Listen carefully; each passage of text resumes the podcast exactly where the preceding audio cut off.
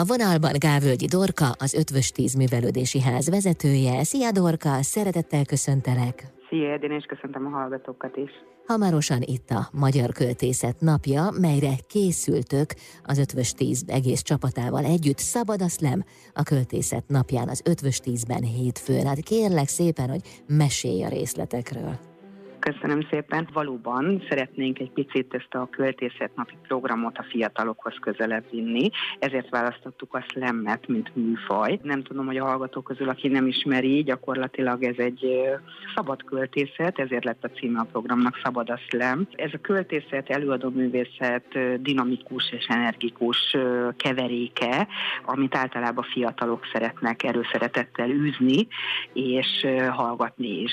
És ez volt a tervünk és a célunk, hogy a költészet, ami mostanában egy picit talán egy mostoha műfaj lett, ha szabad ilyet mondanom, nem igazán szeretik a fiatalok, nem ismerik, talán inkább így mondanám. Szeretnénk, hogyha ő nekik egy picit közelebb jönne ez a művészeti ág, mert hogy nagyon fontos. Úgyhogy mi 21-ben hirdettünk meg egy versenyt, amelyen nagyon-nagyon sok pályázati munka érkezett, és ezekből szemezgettünk most, és őket fogjuk bemutatni, mind a mellett, hogy ismert és elismert szlemmerek lesznek velünk, Bárány Bence, Kemény Zsófi és Mészáros Péter, akik valószínűleg, akik ezt a műfajt szeretik, számukra nagyon nem ismeretlen az ő nevük. De az, hogy sok pályamű érkezett, az mindenképpen reményre ad okot, hogy talán még sincs minden veszve. Igen, mi az ötvös tízművelődési házba törekszünk arra egyébként, és tehát most zárult egyébként, és ennek is szintén április 11-én a költészet napján lesz az eredményhirdetése és a díjazatoknak a, a díjazása. Szépírói versenyt is rendeztünk, és szintén ezt is iskolás korosztálynak. Mi idősebb generáció, azt gondolom, hogy ismerjük, szeretjük a magyar kultúrát, a magyar költészetet, prózát, szépirodalmat. A fiatalokat szeretnénk megszólítani minden programunkkal idén is, de idén kifejezetten, úgyhogy minden róluk szól ebbe az évbe, úgyhogy mindenkit szeretettel várunk uh-huh. hétfőn este hétre az ötvös tízbe. A Szabad a Slam pályázatra milyen művek érkeztek, Dorka, Dióhéjban? Valójában ugye mivel 21-ben volt a pályázat maga, tehát elsősorban megdöbbentő, vagy nem megdöbbentő persze, hogy a gyerekek nagy többségének, ugye itt elsősorban gimnazistákról beszélünk, természetesen a témája a bezártság, a pandémia volt. De ezen felül mindenféle olyan társadalmi téma, ami őket érdekli, ami őket izgatja, ezeket mind beleszőtték ezekbe a pályamunkákba. Úgyhogy ebből szerintem egy nagyon jó korkép rajzolódik ki, ami egyébként az idősebbek számára is borzasztó érdekes.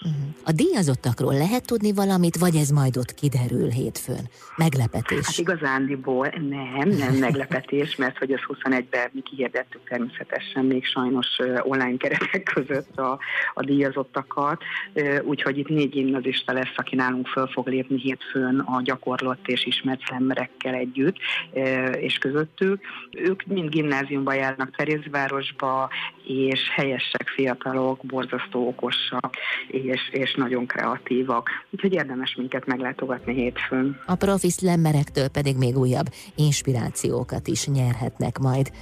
Bízunk benne, hogy egyébként miután maga egyébként az 5 YouTube csatornáján visszakereshetőek a, a nyertes slam produkciók, és az értékelés is fönt van. Nagyon érdekes meghallgatni, hogy a profi szlemmerek hogyan vélekednek a feltörekvő ifjúságról és a fiatalokról. Nagyon-nagyon jó tanácsokat kaptak eddig, és, és valószínűleg élőbe is fogják tudni őket egy kicsit mentorálni. Nagyon sok sikert kívánok nektek. Remélem, hogy nagyon sokan fiatalabbak és mondjuk kevésbé fiatalabbak is ellátogatnak az ötvös tízbe, és mondjuk, ha most nem, de legközelebb majd beneveznek akár egy újabb hasonló versenyre hozzátok. Mit szólsz? Mert biztos, hogy van még a tarsolyotokban ilyen pályázat.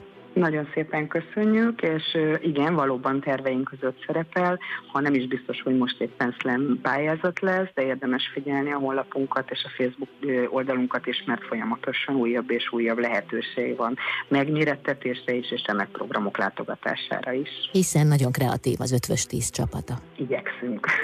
Dorkám, köszönöm szépen a beszélgetést. Köszönjük szépen mi is, és mindenkinek jó szórakozást.